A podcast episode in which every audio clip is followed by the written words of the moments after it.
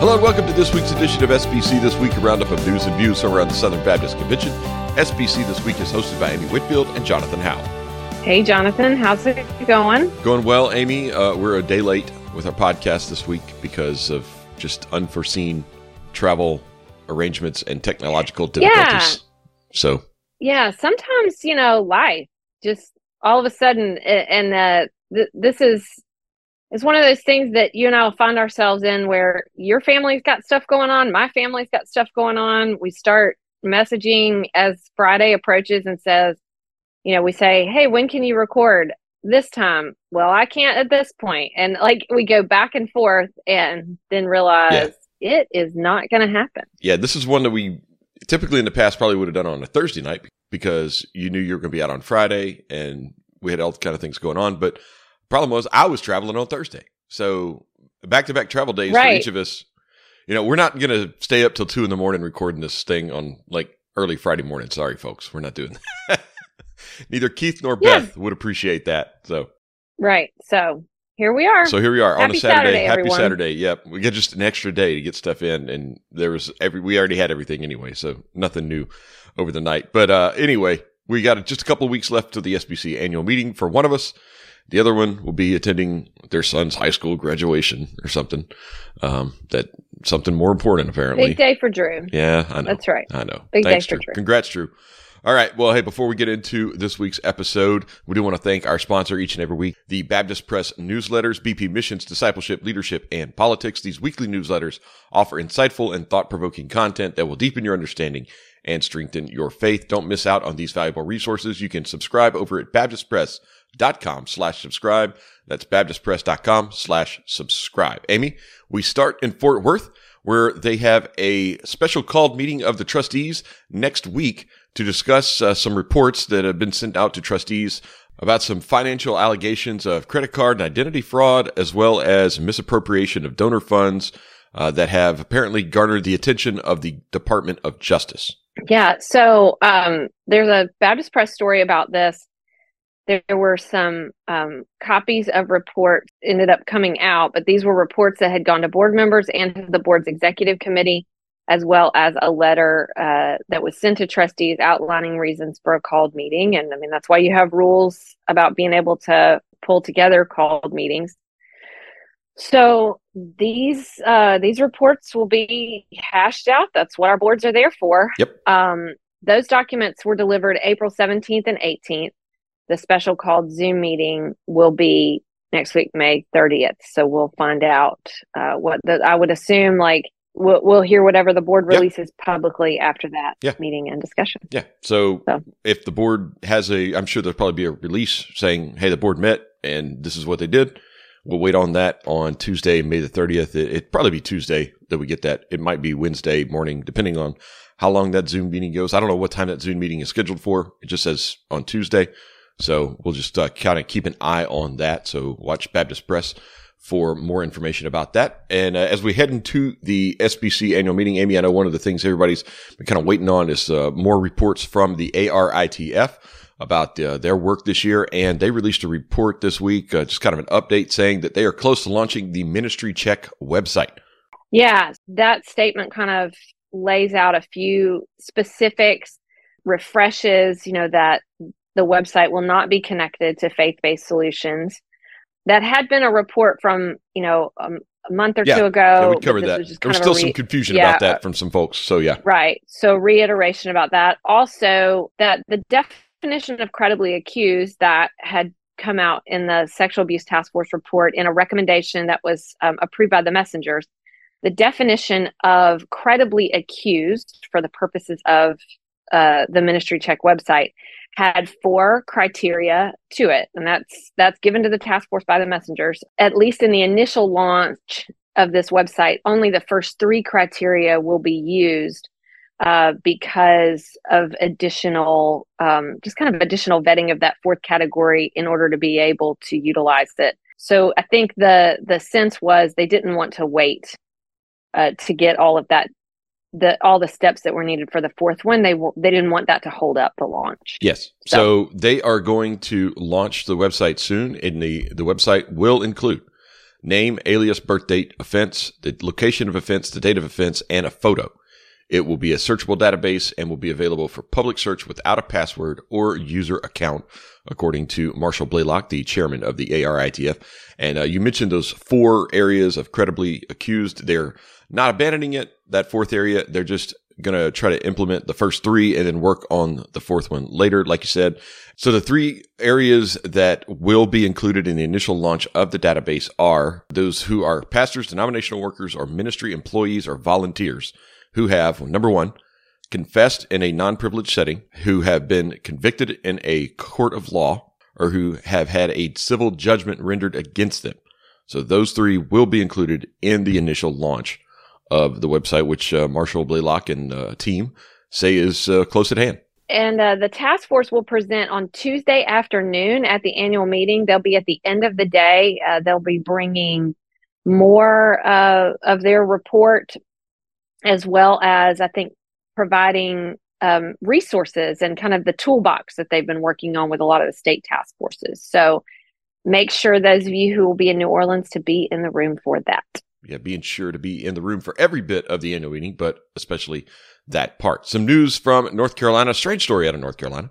The Baptist Children's Homes chairman of the Board of Trustees has resigned from the board. So Jim Goldston III has resigned from his role as chairman amid allegations that he and his wife had poisoned their neighbors' dogs and sent them threatening letters. By the way, that they're sending the letters to the neighbors, not the dogs.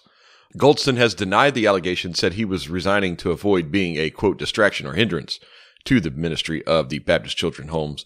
Uh, odd twist in this story: Goldston also a board member for the nonprofit organization Saving Grace Animal Adoptions Incorporated. So uh, they they were arrested on May the 11th. He and his wife.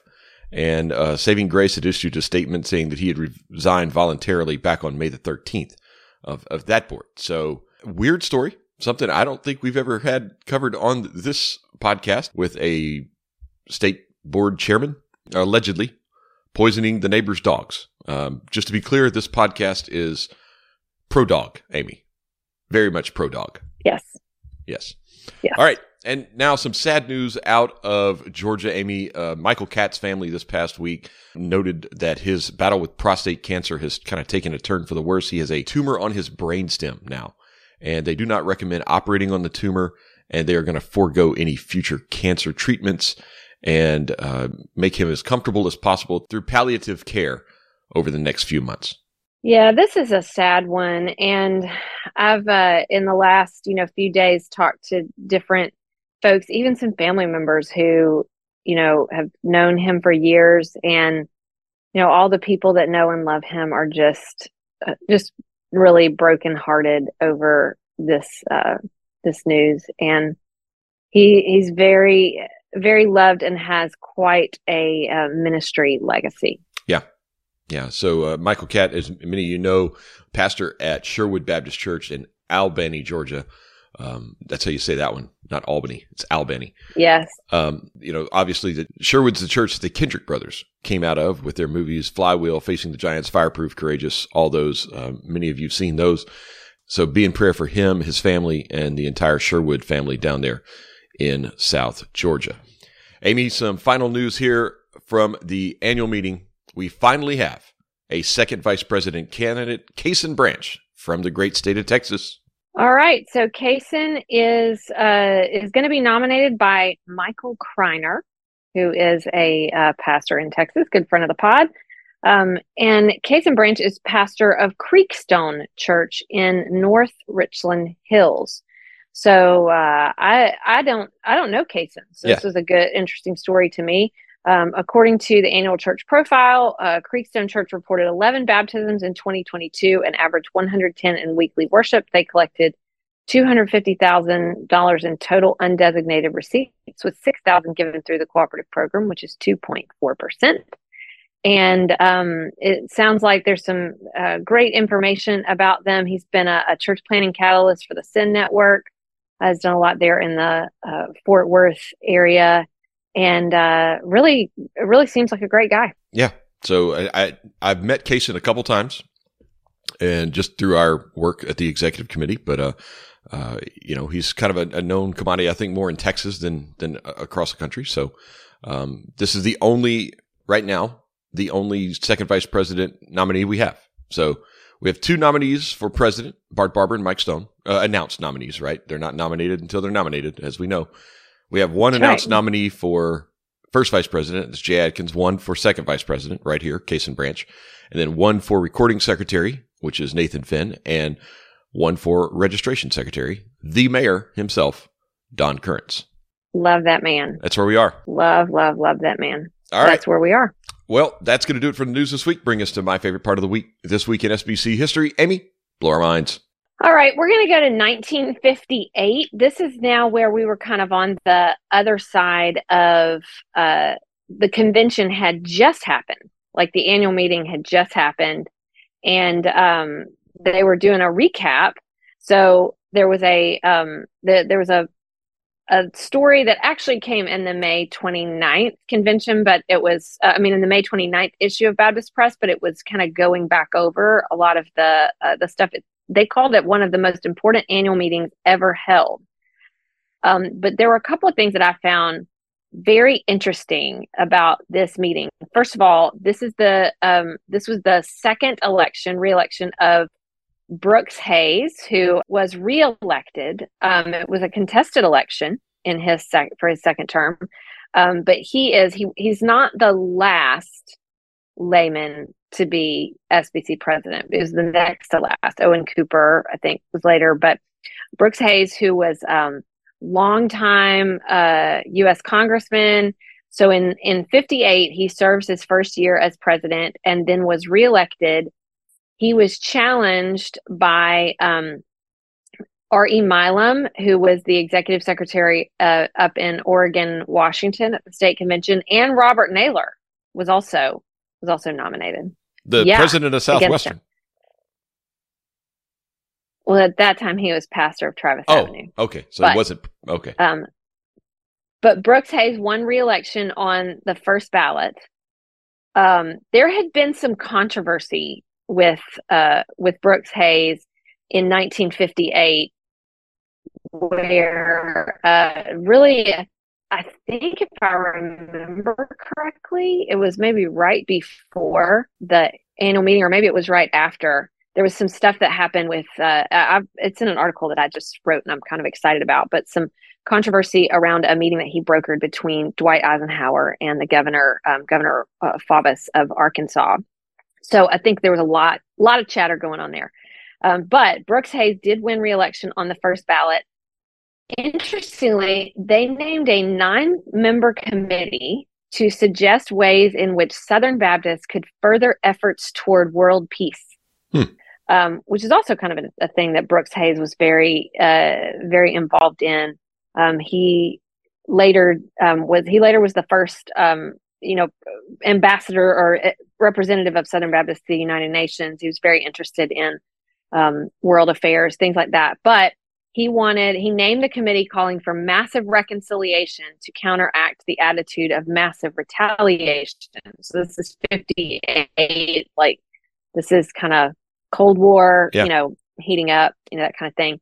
Here's the other one that I think is interesting that obviously did not happen it was presentation of an amendment to the convention's constitution, which would permit seatings of messengers from Canada. I would have been like, bring it on. I love Canadians. Um, but obviously that that didn't happen. Um, that didn't happen. But in 1958, they tried. Um, but you got to do it two years in a row. So I guess it didn't. I'll have to go look in, in the annual. So it's but it's interesting to me to see these things uh, just as we as we play out what's happening in our day. Uh, to see a couple of things, to see the focus on um, Southern Baptists kind of participating in world affairs, to see a contested reelection, and to see that you know there were uh, in some ways Brooks Hayes' public interactions as a congressman really had an impact on his role in Southern Baptist life and in what people were thinking, how they were processing him. But he did ultimately win re-election. Um, but it's just interesting to see how they were thinking at this time. Okay, I remember now. It was in late 50, it was in fall of 1957 that he brokered that meeting between Eisenhower and Faubus, and this was over desegregation in ah, Little Rock, and he okay. was trying to kind of bring them together, make peace. And you know, some people that was very controversial then. So it's interesting as it built up, it had an it had an impact on his political life. He got defeated uh, for Congress, and then was challenged, you know, in the SBC. But we like to do our own convention recaps here, and they were doing their own in 1958 this week in SBC history. Well, very neat. So it's kind of neat how those things tie together. What is this? Uh, yeah, sixty-five years later. Did I do that math right?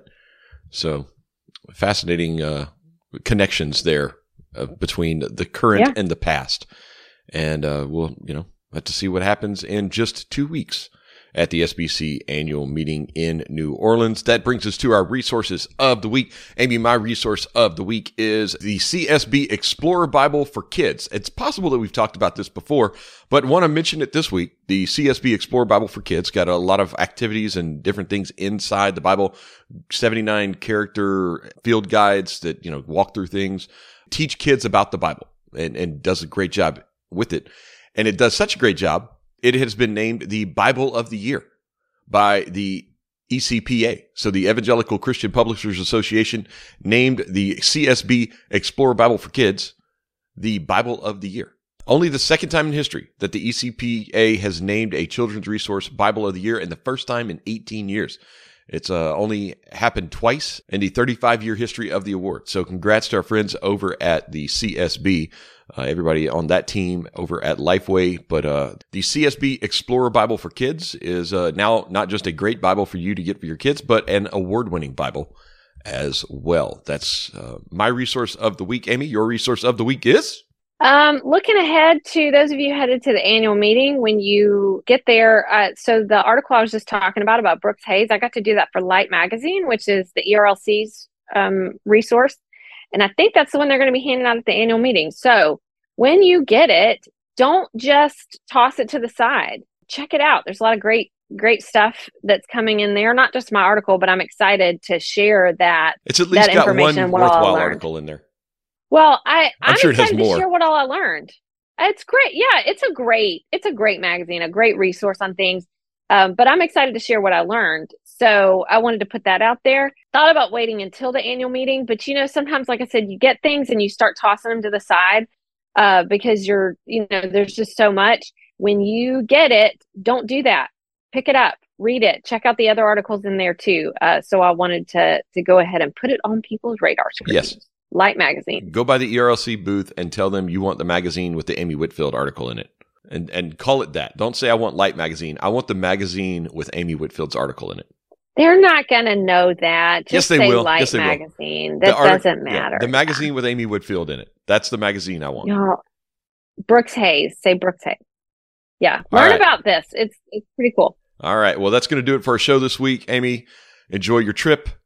Everyone, enjoy kind of the the extended weekend here in the states, and uh, for our missionaries abroad listening to us, uh, may be able to come back for the annual meeting. We hope to see you in New Orleans. At least one of us does. Amy, I'll see you next week. See you next week.